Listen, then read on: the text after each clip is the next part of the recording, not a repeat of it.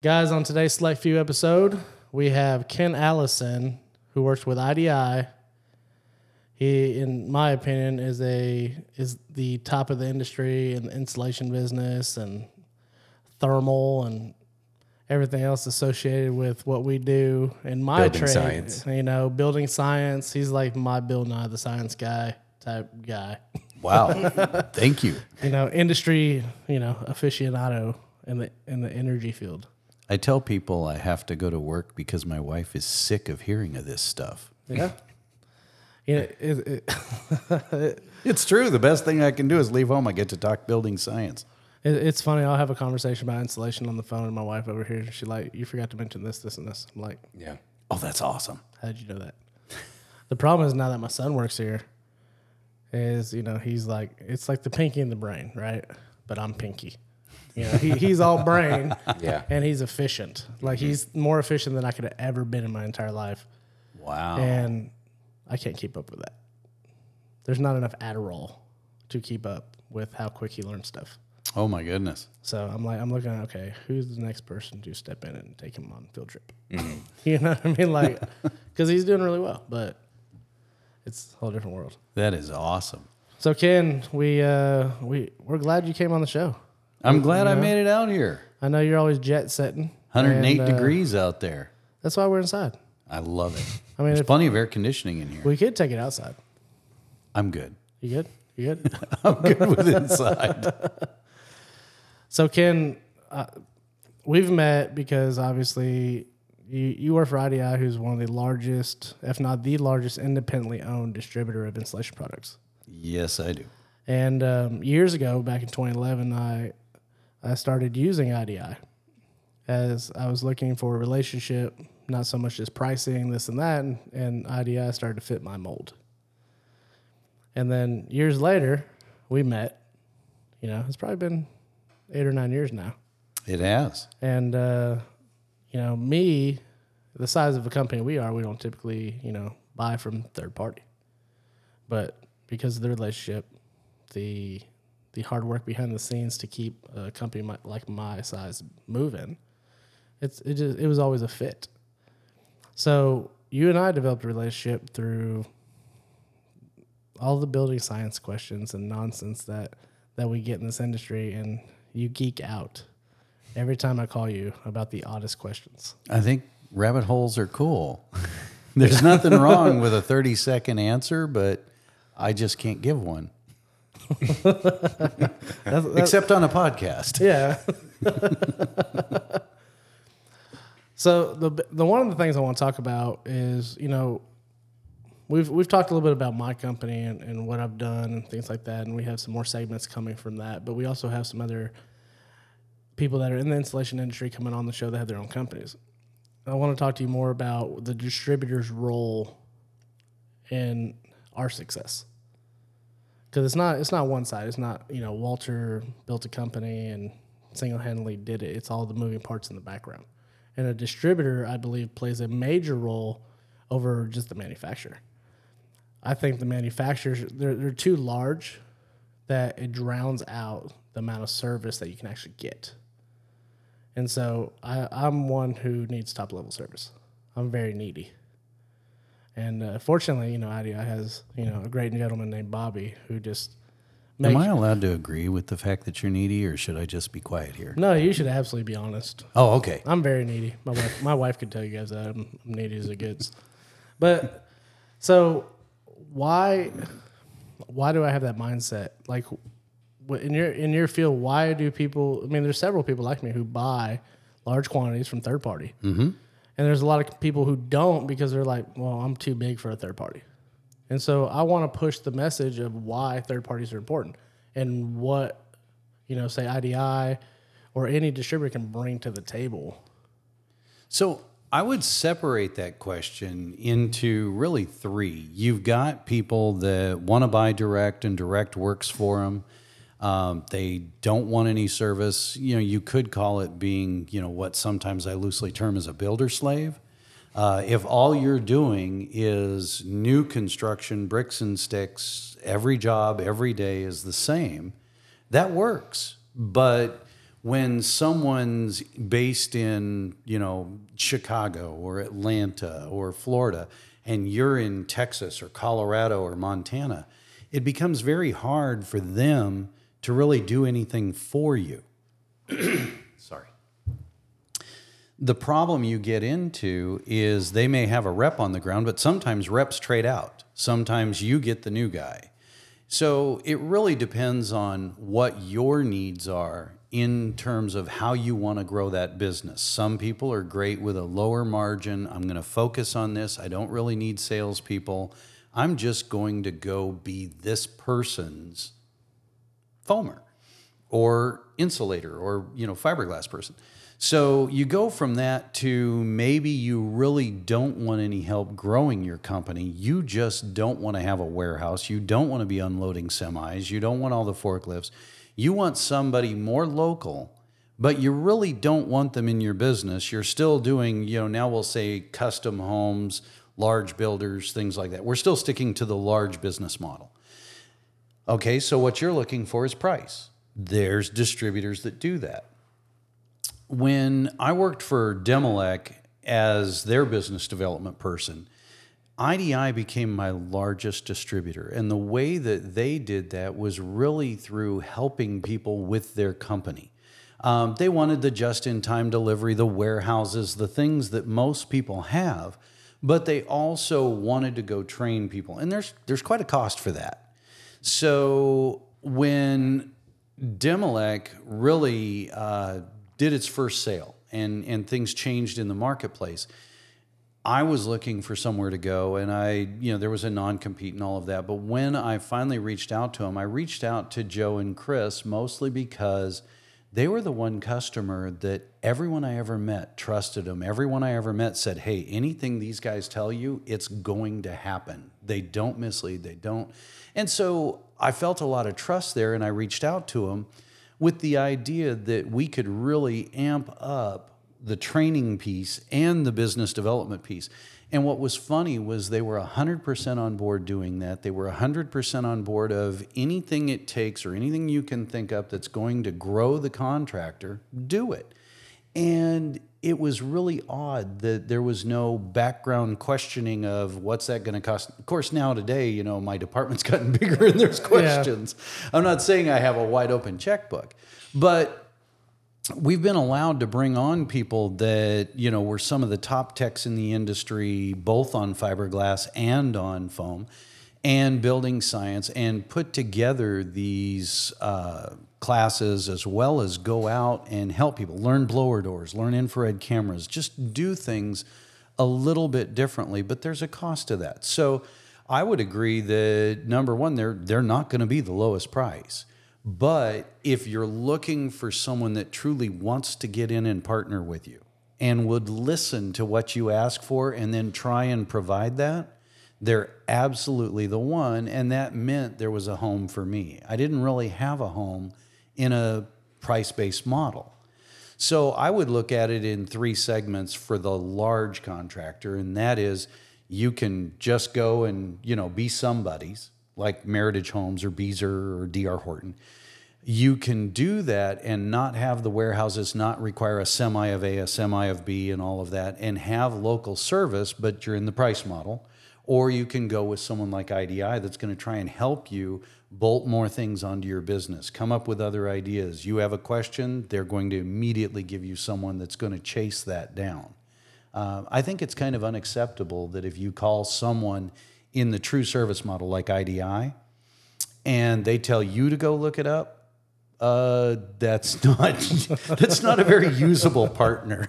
So I'm very happy to say that you know the guys that work for me, meaning TJ and Chris, they're not the type to tell you to go look it up. They'll go look it up. They'll get on Facetime. They'll help you fix it. Yeah. And so I do like that. Then you get to the people just coming into the industry. I think if you're just coming into the industry and what you're looking for is price, you're kind of playing a fool's game because most of the companies I know that have ever lost money or went under, it was really never due to material pricing. It was because they were bleeding money somewhere. And that's going to require a partner. Not everybody is as open as you. I have to say, Walter, you've been great over the years because if somebody had a question and I knew you had an answer, you would actually talk to someone in another state. I'm not saying a competitor in your market, but you would talk to people. And so, you know, there's these relationships we build, and people coming into the market, that's invaluable. Because if all you're looking for is a price, you're out there on your own. You're an owner on an island, and everybody you talk to wants something from you. Meaning, if you're talking to your employees, they want pay. If you're talking to your contractors, they want cheaper. You know, it's just there's no sure. safe harbor for uh, resource. So, again, a long answer. Sorry. Yeah, I mean that was about thirty seconds. we, we knew better. We we allotted plenty of time for your answers. cool. But but you know, so you know, you brought up a point, and a lot of we get obviously in this industry, people it's like, oh, it's like get rich quick, do this and this, and and honestly, and so now you have the franchises jumping in, who are the distributor and the franchise, and it's like you're seeing them go up for sale within a year, two years. After the you know the, these these owners are swindled into a two hundred thousand dollar buy in, uh, you got to finance the rig through them, and everything they're giving is just absolute garbage and they don't partner with an IDI. They don't partner with any other distributor out there. They're dealing with this franchisee and they're set up for failure. And I think that goes back to you can do this on your own, but you really need a strong backing from a distributor who has the answers. You know, and, and I've seen IDI in the last 12 years change tremendously, you know. It's, Absolutely. I mean, it's, you know, I can tell they, they spend a lot of the, the money that they're bringing through profits and, you know, what's next? What can we do for the customer? And you don't see that a lot. You don't see them, you know, the growth is like how many more businesses can we buy? How many more locations can we open? Versus, hey, we need another department for this. You know, because y'all didn't build rigs 12 years ago. You know, you weren't servicing rigs. You weren't. You didn't have spray techs out there. You didn't have any of that. You didn't have a a sales program. You know, so there's a lot of money, millions of dollars being spent you know tens of millions of dollars mm-hmm. you know being spent in, in in developing stuff for future customers yeah we just uh, you know you start looking at digital ordering things like that uh, we just switched to SAP, and that was just an iconic undertaking. You know, the first thing you do is watch your business fall apart when you switch from, you know, uh, one software to another on a major operating system, whether that be Oracle or SAP or any of the others. And so that was a multi year endeavor. But I, I want to go back to something you referenced at first, and that is I remember from the days of being in manufacturing, I met so many fantastic sprayers who would see that foam was tremendously expensive and they would be out spraying a job and a builder would try we're not even to the point of franchises a builder would talk them into going out on their own or tell a friend down the street or a cousin hey you need to get into this. That guy's driving a lifted f-250 you know he's making money hand over fist and charging me a fortune for spray foam and i talk to those people on the phone and i'm like whoa whoa whoa hold on hold on for all you know the person that gave that builder that bid was $1 out of bankruptcy. You don't know that. Right. Foam is tremendously expensive to begin with.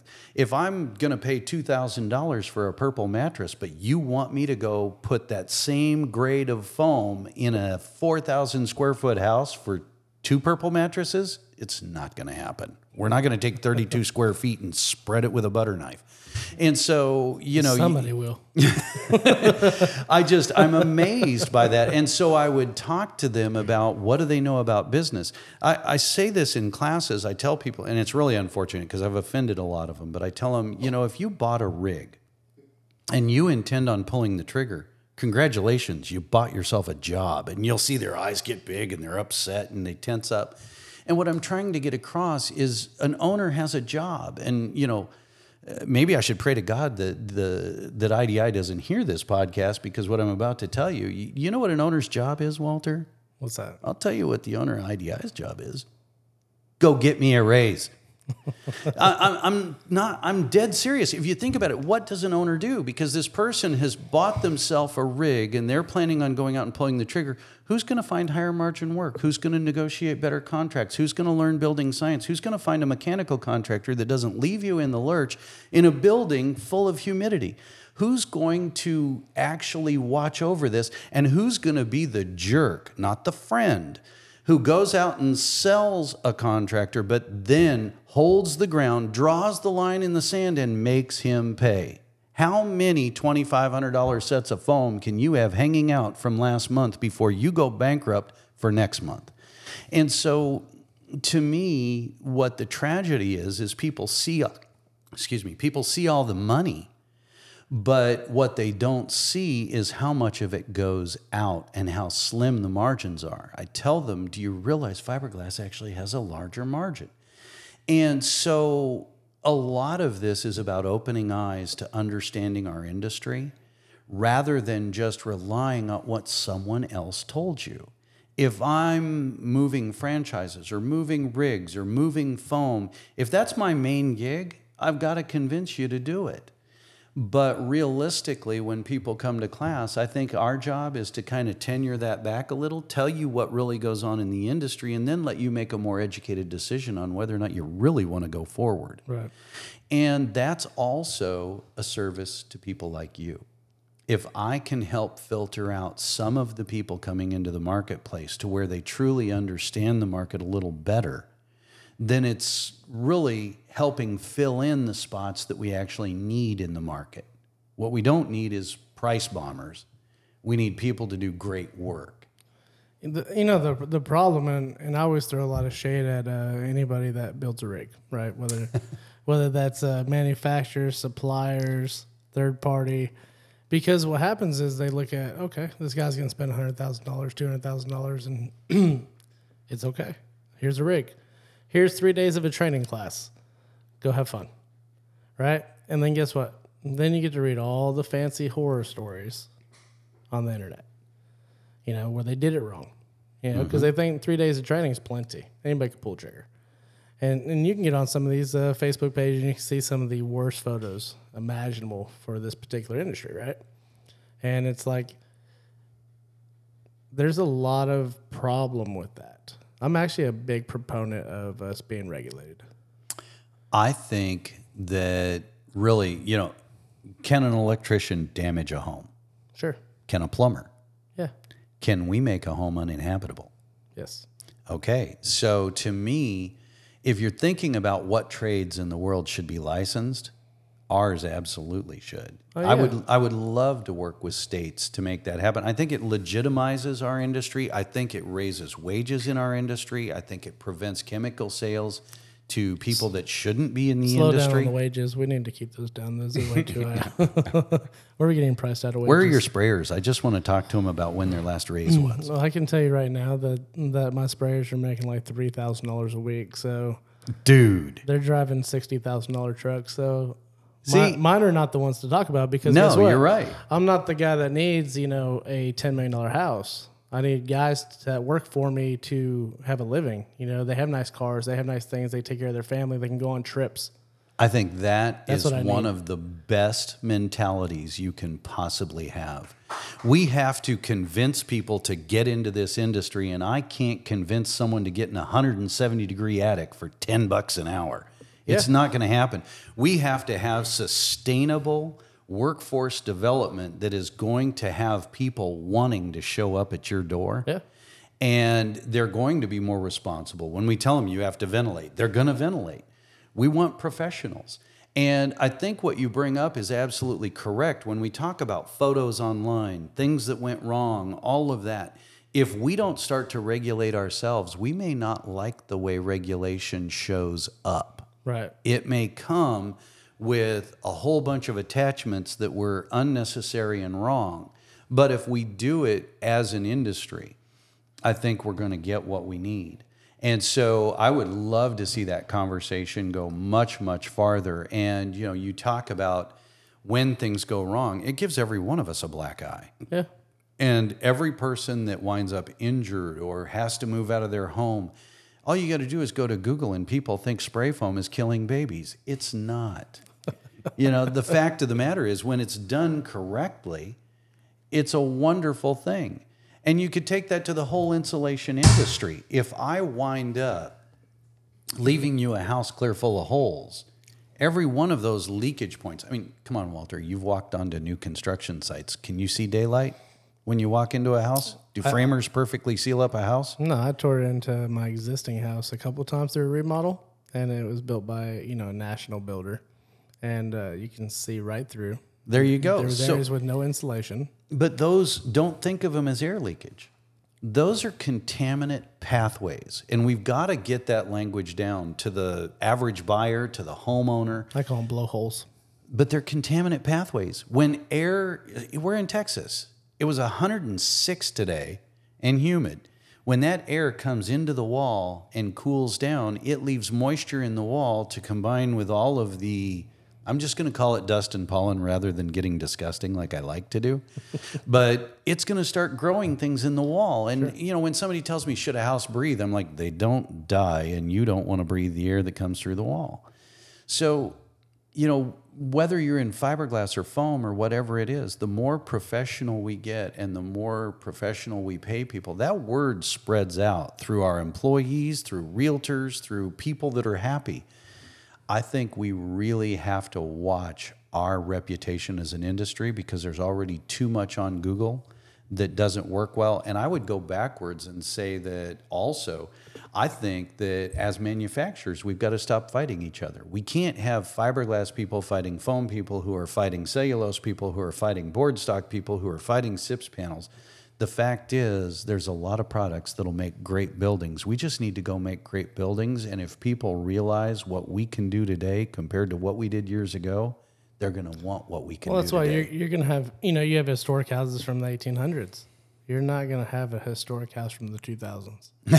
it's just not going to happen. For sure. You know what I mean? It's it's not going to happen because Excellent point. You know how many straight line winds come through Texas on a new build and it's like racked. It's to the ground. I'll never forget. We got a new house in Colorado Springs, and I was there maybe a month, and the wind came off the front range, and I'm in the second story master bedroom, you know, kind of over the living room thing.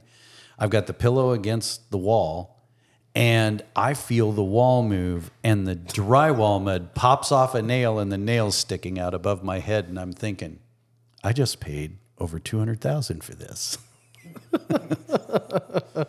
There's your sign, What a bargain that was! right? Wasn't it? But I mean, that's the thing, you know. And I mean, energy codes have gotten more strict, right? That's it's a, mm-hmm.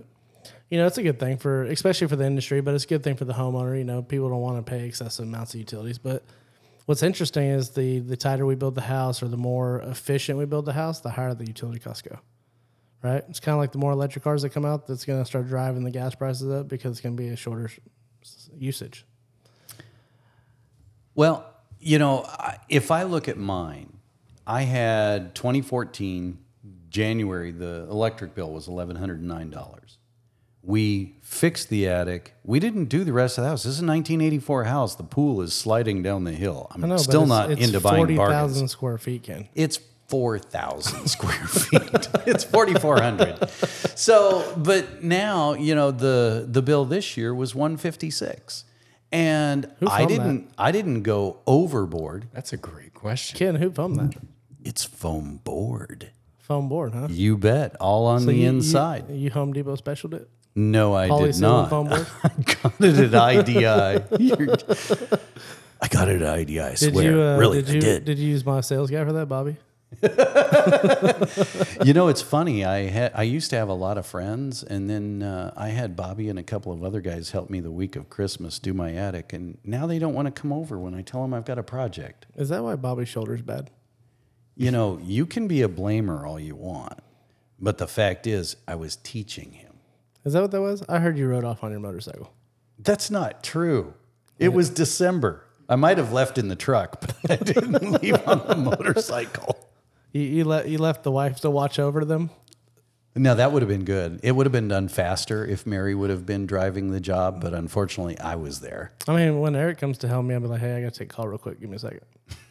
Three, hour- true. three hours later, he's done. Yeah.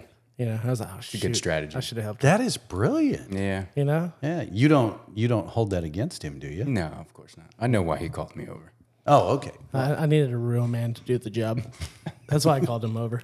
I see. You know what I mean? I love it. So why'd you put foam board instead of retrofitting with foam? So the truth of the matter is, I'd done several drill and fills over the years, and every ceiling upstairs was coffered. And I knew if I would have wrecked one of Mary's ceilings, it wouldn't have gone well. Mm-hmm. So I hadn't heard of one being done before. And I wanted to get rid of all the thermal bridging. I wanted to keep the roof deck ventilated.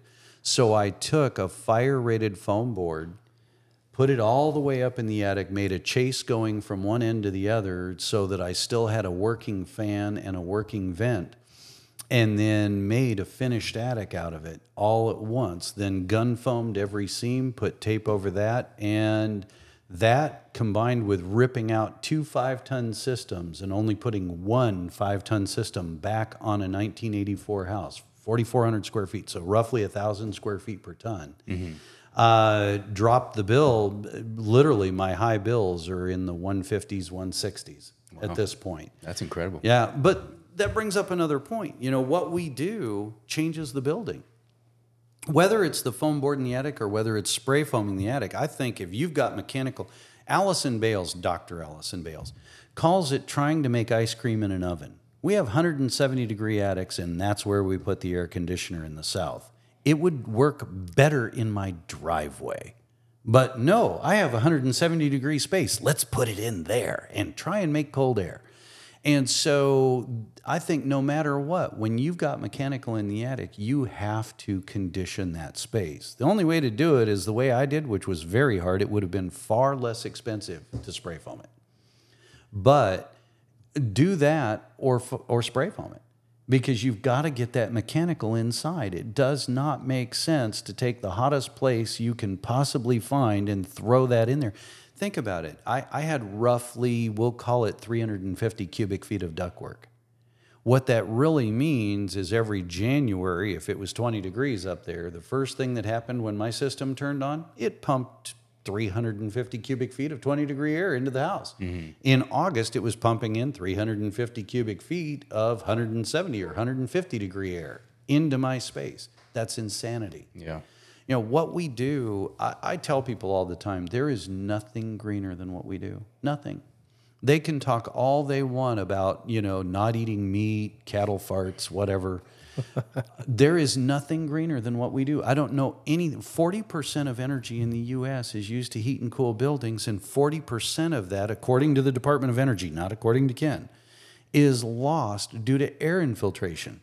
Again, back to you know, contaminant pathways. And so in my mind, I don't know much more honorable than what we go do. And now with the Inflation Reduction Act and all of these rebates and everything, I feel like there's no greater career you could pick and no greener pasture to plow between now and the year 2050. That's if Bill Gates doesn't buy up any more farmland, and have us eating modified chicken. right? I like the word modified. I mean, everybody needs to go out and get Snoop Dogs. Snoop Dogs. Yeah, he's got his own, you know, hot dog line. Oh, Oh, perfect. does he really? Put that on a pretzel bun. I mean, it's There you perfect, go. right? Yeah. Snoop Dogs. I like Makes sense. mustard. If anybody's making a run, Okay, yeah. I mean, faux meat and mustard. faux meat. you know, seeing the mustard seeds are gonna be Wait, faux. foam meat. Now you're talking. Whoa. We can do that. Wait a minute. We're a distributor. I'm just kidding. I got to watch what I Let me, say. let me patent that and sell it to IDI. I don't think we're going to get into the You, you don't think Chris and Joe unnatural want to talk? food business. I mean, we can we can get into foam meats. Joe, y'all want to buy my meat? it's going to have to taste good. I can tell you that much. There's some good barbecue out there you're competing with. I love you, Chris. Ken, IDI has been around a long time. Something like 40 years. 1979. 1979. Where were you in 1979?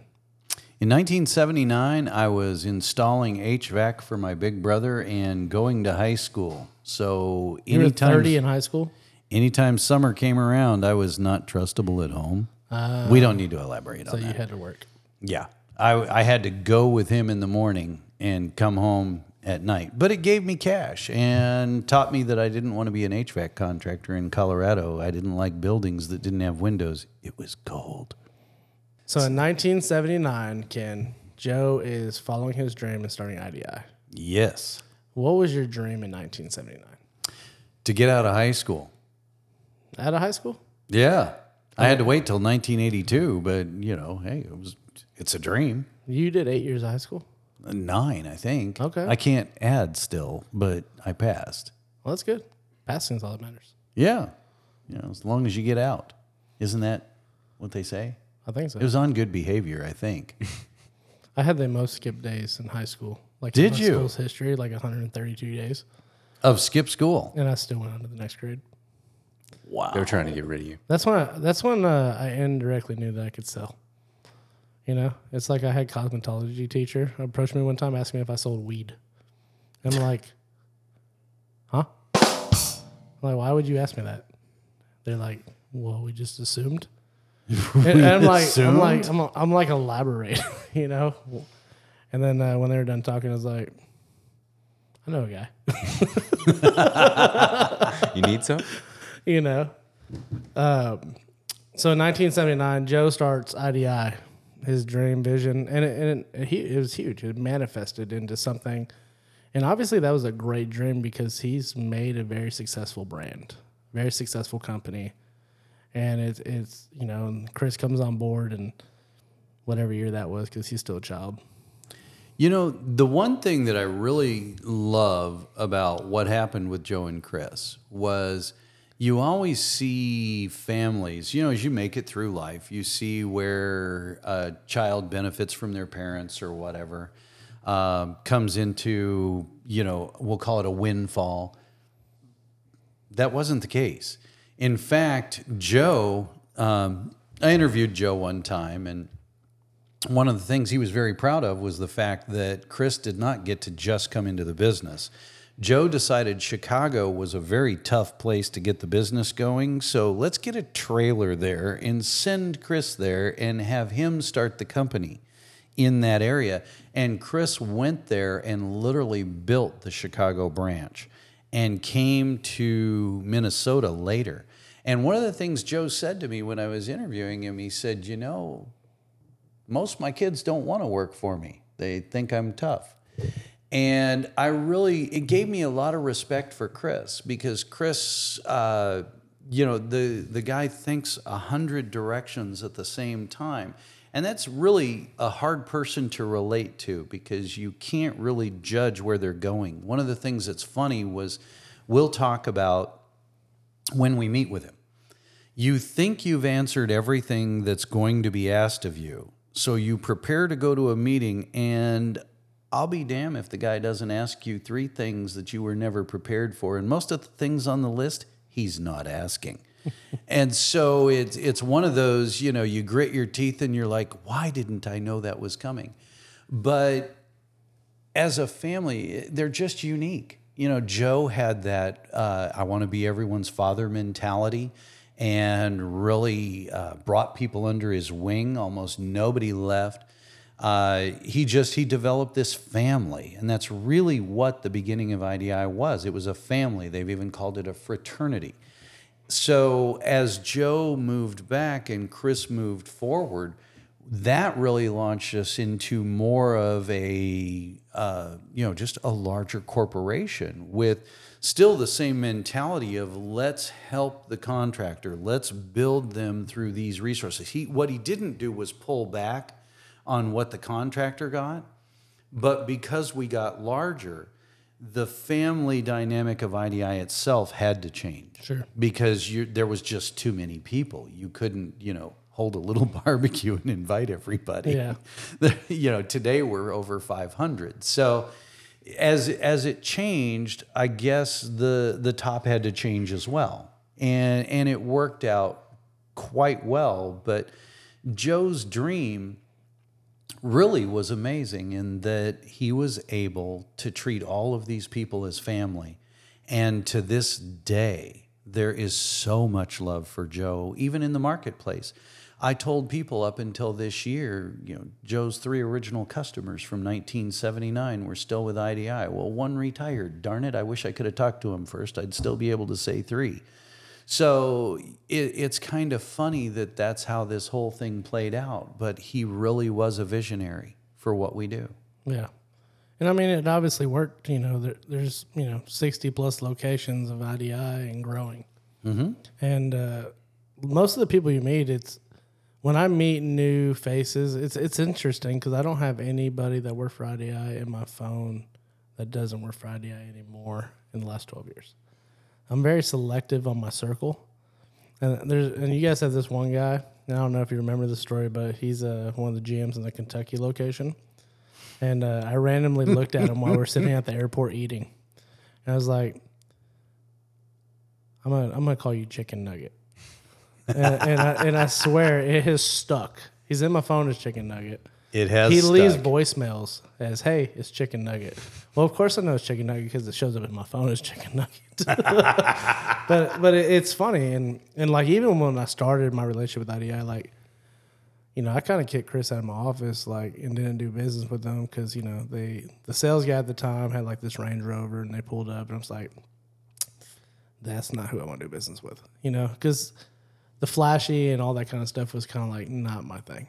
And what's funny that that would be an anomaly. We really don't have anyone like that. No, no, not at all. And, it's changing. There's a reason that guy's not there, and he's probably fallen off the face of the earth because I haven't heard that name in a long time. And um, but but I can contest to IDI and why I've stuck around for 12 years. You know, we have manufacturers knocking at our door every day. You know, they can beat IDI's price, a few cents here, a few cents there but it doesn't change the you can't put a price on the support. You know i can i can call you know your techs. I can call the gm i can call you know regional um, you know directors or whoever their position names and responsibilities are but i can call them for whatever i need. And and i can call you with any random damn question i get because i'm rarely stumped and, and I can't remember right now, but I remember I called you last year with with a question that stumped you, which is not easy to do. And I and I'll try to remember while we're talking, but every time I call you, it's you have the answer. If not, I'll go find it. Because the only time I call you is when I know you're going to have the answer. you know, but that can test to the people that IDI will hire. You know, a lot of companies, like especially us, like we will hire people. You know, they might not even have experience. We'll give them the experience. We'll teach them. But the people that have been with IDI for a long time, they're they're a certain caliber of people. You know, and and that says a lot. You know, that that shows that Joe's vision's still there. Mm-hmm. You know, it, you may not be a family based company with 500, but I know there's probably 30 or 40 key members in IDI that are, you know, like a family base.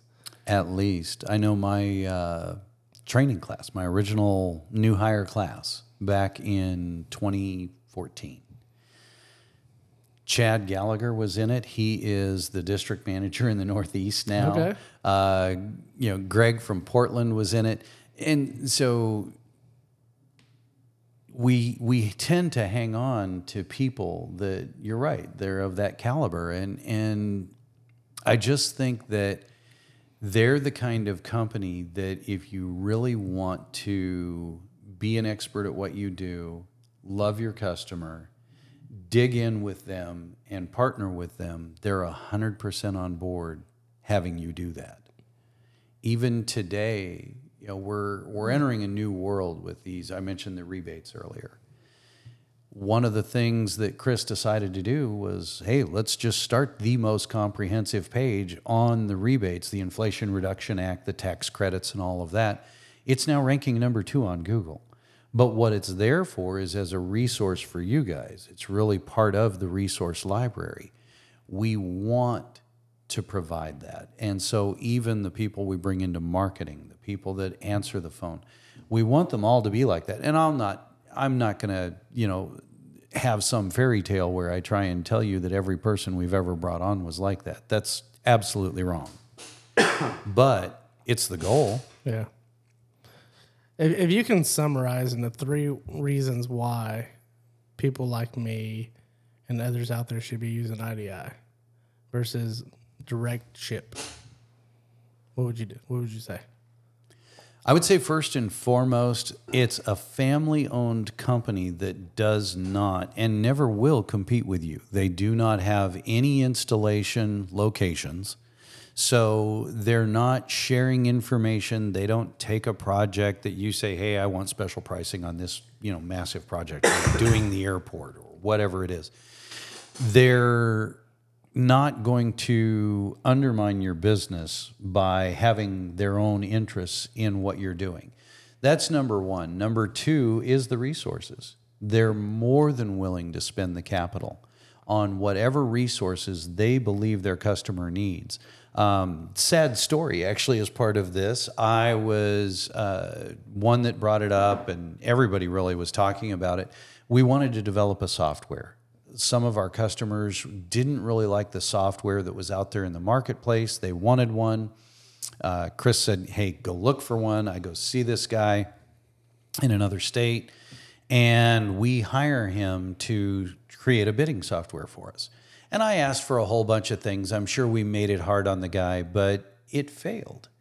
And really, part of the issue was I know I wanted a hundred things, but it really needed to be run by someone else and another developer brought in without batting an eye. They closed the one that I had initiated, got rid of that, didn't give up on the idea of helping the contractor, went back to the drawing board, found a better company to develop.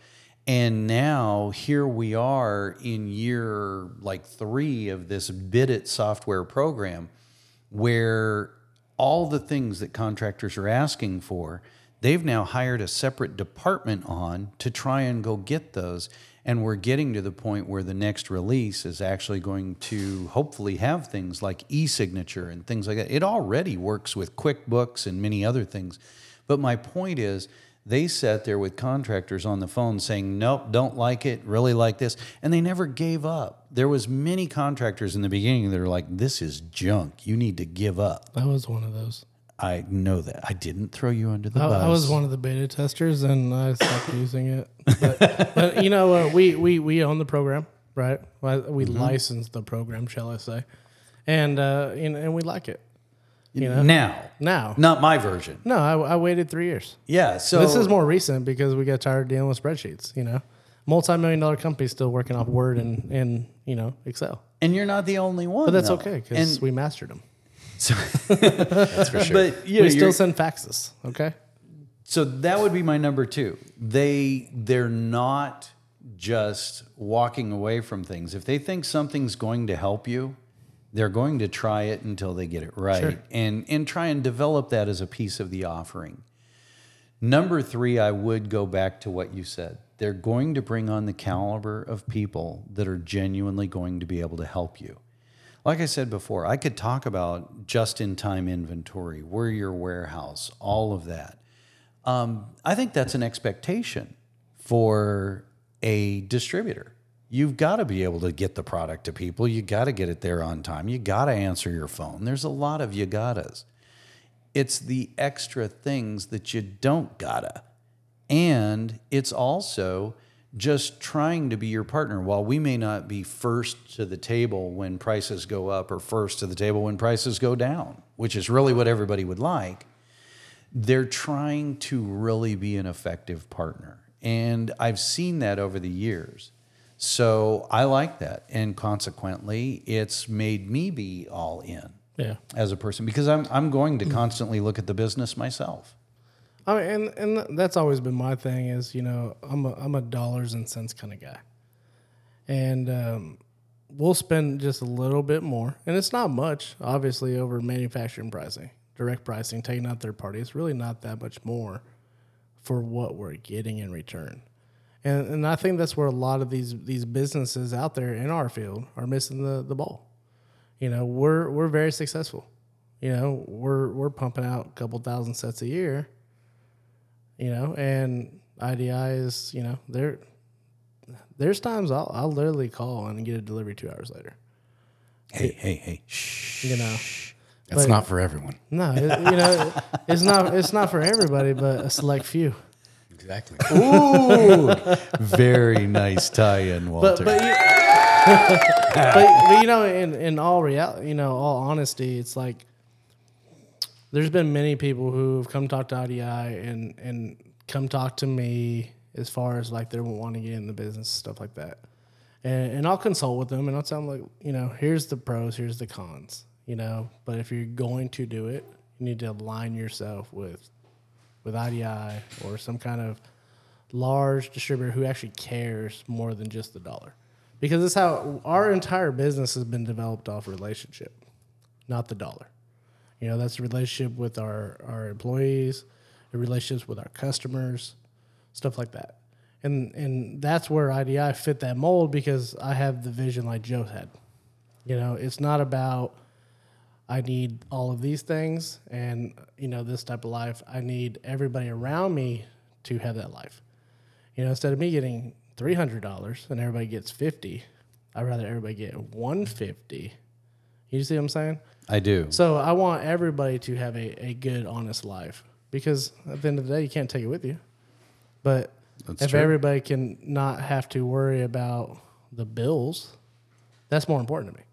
And IDI ha- doesn't make a ton of money off of me. I know the numbers. you know, you, you know enough people in the industry. It's like I can tell you what the manufacturers actually pay to to produce the product, and then what the third party buys, right? Because you know the problem is a lot of these manufacturers are creating distributors with people who install the foam That's true too. which is bullshit because they can go sell it at the price they're paying as a distributor. You know what I mean? And that's all well and good when there's product. Yeah. But you also have to look at the last few years. You know, if you go over the last 10 years, there was more than one time people didn't have product. Oh, for sure. And you always did. That's fact. So, and, and I probably shouldn't be throwing this out, but you know, one other benefit of dealing with someone of our magnitude or size or whatever adjective you want to throw at it is really we are going to do our level best to fight for every load when things are under duress, when there's, you know, no product in the marketplace. We're fighting for every load we can to get it to the people we know are loyal to us because it's our job to help them survive. We both know who the two big giant behemoths in the industry are. I'm not talking distributors, I'm talking installers. Right. We know who Which they they're distributors too. That's true. but I'm saying, as an install company, Right. we know who they are. And they're the ones that are going to eat up the direct. If you're buying direct and you're small, you're the first on the chopping block because they have to feed the monster. Sure. Us, on the other hand, you're our monster. Without you, we don't survive. And so you are very important, critical, in fact, to what we do. That's why we make the resources, but that's also when material is under restriction or, you know, we're just out of it. We're going to do everything we can to find it for you. We're going to call people, we're going to threaten people, we're going to look to, you know, light the world on fire just to get you a set. I mean, that's that's that was our that's what we went through through through the COVID. You know, we were mm-hmm. we were open, you know, and busy, and we were actually picking up slack from all the companies that couldn't get material because of what you're talking about with these big conglomerates. You know, limiting how much product they're going to sell to the average cu- customer because they've got their own 300 locations. So that's where it went to first. You know, meanwhile, we have this, you know, existing relationship with IDI and stayed loyal even when the price sometimes didn't make sense. We stayed loyal until the price made sense. It kept us in business. Because if it wasn't for IDI, we wouldn't have made it through COVID. You know, the people at IDI literally helped me look under rocks for for materials. It got stressful. You know, I got into a deep depression during that time, and I had material. So it's like it, it's very it's very important that people out there actually realize that a distributor can be your friend and actually help you be successful in business. Yeah, it's a partnership. It is, and that's that's that's the one thing that you know I do want to you know applaud IDI for is that you know and, and you can you can talk to Joe and Chris and Mike and all these guys up there. They don't have to wine and dine me. You know, we we spend several million dollars, but I don't need wine and dining. I just need you guys to do what you're going to say you're going to do. And that's what they do. And that's when I'm easy. Then sometimes I group text everybody and start bitching. But, you know, I, ha- I have to do that. I have to show, hey, I'm the boss. Hey, You know? nobody gets through life without throwing a couple of fits. If if you're that strong, you know, you should probably be a counselor or something. Dude, I, You know, it's like we all have needs, and at times we act differently than what we did the day before. Yeah. and you know that's you got to be able to see past that too. Uh-huh. Oh, You know, oh, for sure. I Nobody mean- paints an S on their chest and flies every day. I mean, your salesman, Bobby, maybe. You know, I don't know. I mean, he's he's pretty close. He's he's your Superman. He, he's my super phone. there you, You know go. what I mean? But but that's what the thing is is it's like it's like Eric can contest and he can tell you how do we sell. And I've always told him since day one, sell you. Don't sell me, don't sell this company, don't sell nothing, sell yourself. For sure. And and legitimately that's that's what Bobby has done. That's what you have done, right? You've indirectly sold yourself because you don't want anybody to know about you. You want to be secret, you want to talk all you want, and it's like, I'm just kidding I like being in the back. right? But that's what happens with some of these. These like it's like chicken nugget, right? Nate, shout out to Nate because I can't wait for Nate to hear he this. he's you know because Nate's Nate's a good dude, right? You he can- is. But that's when they when they actually get put in my phone is because I like them, and I don't like. Certain, I like a lot of people in general, but only certain people actually get put in my phone because you can see that they're real wholesome people, Genuine. genuine people, Yes. and that's important to me. Absolutely, Eric. You know, you can be the smartest dude in the room, the richest dude in the room, but I honestly don't care. I don't care if you have a quarter million dollar watch, ten million dollar house. I don't care. If you're an asshole and you're not wholesome and you're not a good person to other people and you don't treat the the cleaning team as well as you do the CEO, then uh uh-uh, uh, you are not my phone. And some people don't give a shit, but that's okay. But that's who I am. And but that the reason I say that is because that is who IDI is with certain people. Certain people who work for the company hold that quality. You know, because there's a lot of guys out there who buy very little amounts of foam and they demand the most from IDI. That's a a funny scenario that happens. There's, you know, when I went into the Navy, uh, were a they had you were a something. Indeed, and there was this unique, uh, almost like Twilight Zone kind of thing that would happen, and they called it a kid with a crow. If you look at the shoulder patch on all those sailors, you can get one stripe, two stripe, three stripe, but the minute you get a V, above that V, there's a bird. What they meant by a kid with a crow was as soon as you gave that kid some power, it went right to their head and they kind of lost their mind. They were no longer what you would call not socially acceptable. They just weren't socially right. Yeah. And uh, it's a hard phenomena to explain. Well, sometimes someone gets into their, you know, we'll just call it island of being an owner. And they tend to forget that the world still will gravitate to people that are nice. And they demand things as opposed to ask for. And what's funny is they don't get any more by doing that. What you often wind up doing is driving people away from you. And you have to be careful about that because you really, you know, your job is collecting and all kinds of other things. But the minute you start cutting people off because you feel you're the driver and you just don't have time to navigate or negotiate with this person, you've dismissed them as a person. And, and I try and remember that even if I'm calling, you know, AT&T, it's a matter of when I call someone, I want to get the most out of them. I'm still selling. I'm still talking to them in a manner that's going to try and move them my direction. And the people you're talking about, I think they forget that they're trying to move someone their direction and they tend to believe that demanding will get them there. Often it won't get them there even with your own employees. I mean, that's exactly how it goes. What do you think, Eric? I agree. I mean, you can't sit in your ivory tower and, and give demands. You know, people want you to level with them and, and see them as a person, and Yeah, they, you get more out of them. Well, and that's a relationship. Sure.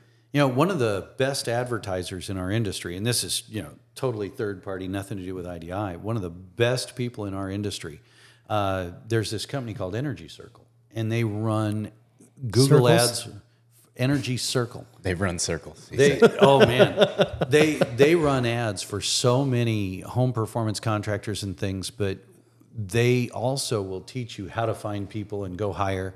One of the things they did on their website for when you go to try and work for them, if you read their hiring policy on the front page, it's here's the criteria and no a Assholes.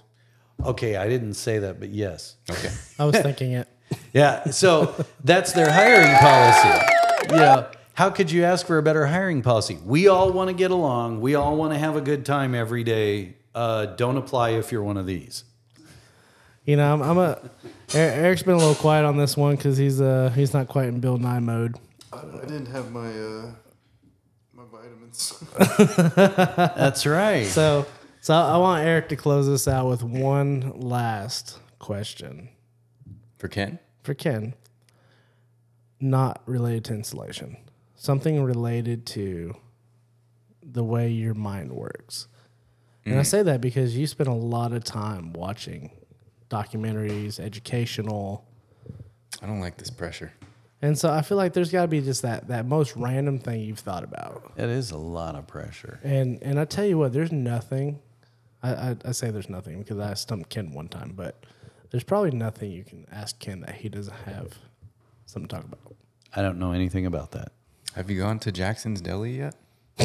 What is Jackson's Deli? In Sierra Vista. It's amazing. Suddenly I'm jealous. It's right by uh, Domino's, by the, the entrance to the fort. Yeah. It's it's really good. It's been there a long time. It's an old Asian couple. They'll make you a hamburger. They'll make you teriyaki and beef, but it's delicious. You need to go. Oh my gosh, I need to go to Jackson's, Jackson's Deli. You It's know, the I, spot. I totally forgot that we are all Ser- Seravistians. Yeah. Yeah. You know, Ken owns two houses there. now. Hey, hey, hey, hey. Shh. Take it easy. You know, like, dude, there's Mary does. usually when you have one house, you're a fool. Right. But when you have two, you've been double dipped, right? you know what I'm saying? Like Sierra Vista, bless that town. It's the crown jewel of Arizona. Dude, it's it's the It's one of 'em. It's like an armpit to me. Like it's, like in it's the the, most mountains. useless area. Okay, it'll be about 120 today in Phoenix. Okay, it's going to be about 110 in Tucson.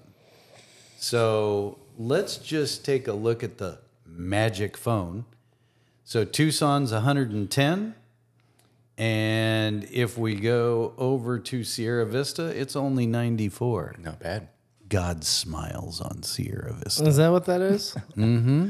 Better weather, mountains coming right out of the ground. Do you realize those things are gorgeous? There's a waterfall. You know all about I would I Sierra Vista. I would tell you Sierra Vista scenery. Like once you're outside the city, like the mountains, beautiful. It's Like absolutely it- beautiful. it's great. Like there's something about the desert in Arizona. Like it's just it's it's amazing, right? It's beautiful. Yeah. Of course, there's The not a lot of food choices. I am going to try Jackson's Deli. Jackson's I'm telling you. I mean Jackson's Deli and Filiberto's. That's You know what I mean? Like Okay, Filberto's is pretty good. That's you remember when you hadn't had it yet? I do. You're welcome. And then I remember the first time it came back out. Well, anyway, It's I mean it's a go-to place. yeah. You it's know, kind of place that when you fart, you know, when it dries, it itches. Oh God. But you know, Sierra Vista, it's a tiny little town that's you know only there because of the military base, and not a lot of people know about it. And and the small, you know, this very large world we live in tends to be very small because it's like randomly you're like, yeah, I bought this house in Sierra Vista. I'm like, are you shitting me?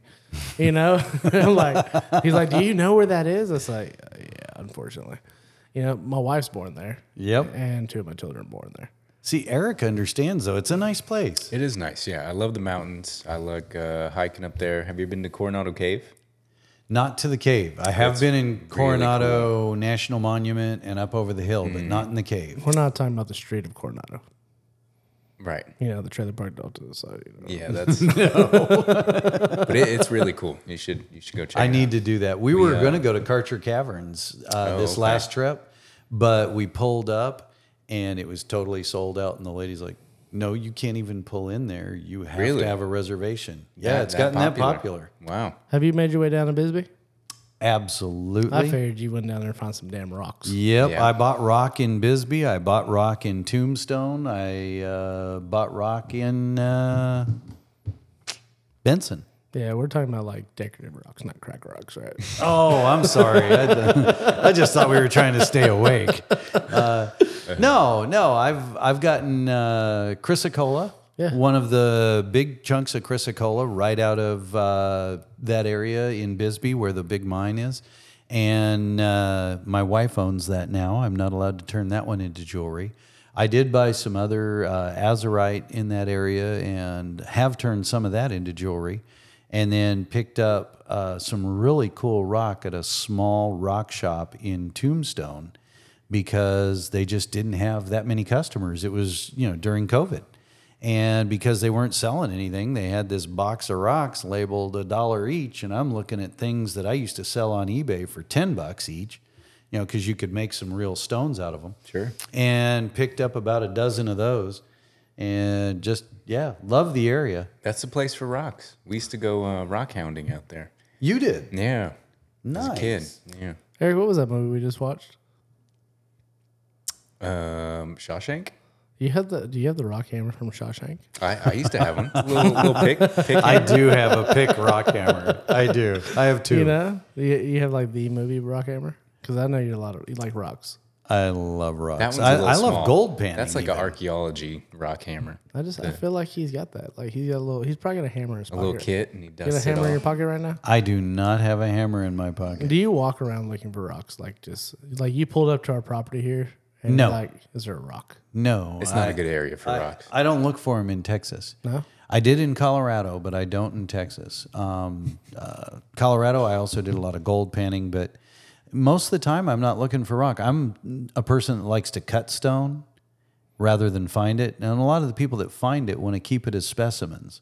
Not me. I want to slice it up, polish it, put it in silver, and have somebody go, "Wow, I really like that." And I'm like, "Here you go." Five thousand dollars. Don't I wish? yeah, I wouldn't have to know You- much building science you if need- that was the case. You need to know your value, Ken. Three dollars. Three dollars? Yeah, three fifty next year because you know the economy's changing. Okay. Three dollars, three fifty. Okay. Let me check my, my checkbook. Your pocketbook. Yeah, let me uh, let me balance them, pull my pocket watch out, check the time and stuff like that. But you know, well, Ken, you caused me to rant on for another fifteen minutes. But you know what? Uh oh, It's uh, it's been, been a a pleasure. pleasure. it has. And, My Thank you pleasure. guys. And I did not expect Eric to go about food. Of course. Food. That was your question. You could have been like, That's what came to mind. Ken, what do you think about the I'm fact that Elon right now. Musk just launched a satellite to go explore, you know, dark matter in the universe? Yeah. Like you could have really like got him going. Wow. And you asked That's why I didn't. you asked about food. I think I, wanted- just I had a wanted gray 30 cell second answer. meltdown.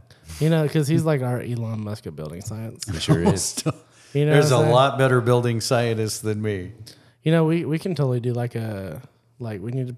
He needs to do a UFC fight with somebody else in this same category that's in the insulation industry. Hmm. That way, we have like the we, need, we need a Zuckerberg, is yeah. what you're So saying? we need a Zuckerberg who's in the insulation business and the building science side. So who's your Zuckerberg?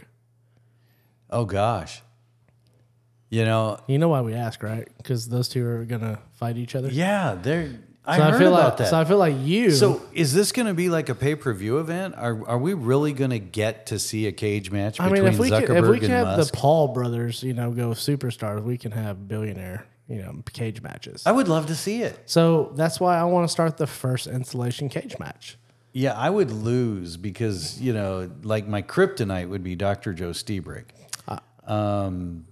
Maybe we just we go different. Maybe we just go basic. Let's go basic like uh, Ryan. You know what I'm saying? Like we go midget wrestling. Oh my gosh. you are bound and determined to get somebody killed. I love Ryan, but that that would be like a fitting match. You know what I mean? La Man child versus you. He's, you know what? The guy understands distribution. Oh, he does. He he knows more about it than I do. Yeah, he's gonna hear this and be like, "Damn it, Walter and those damn short jokes." You know, he's the biggest small man I know. well, Ken, Wow. thanks again, man. Thank you. And Thanks for uh, having We me. really appreciate you and and the, the wealth of information you share, and uh, you know, thanks to IDI and uh, everything that's been going on. And shout out to Bobby. Bobby was supposed to be on the show, but he couldn't make it today because he's out there hustling for IDI. That is amazing.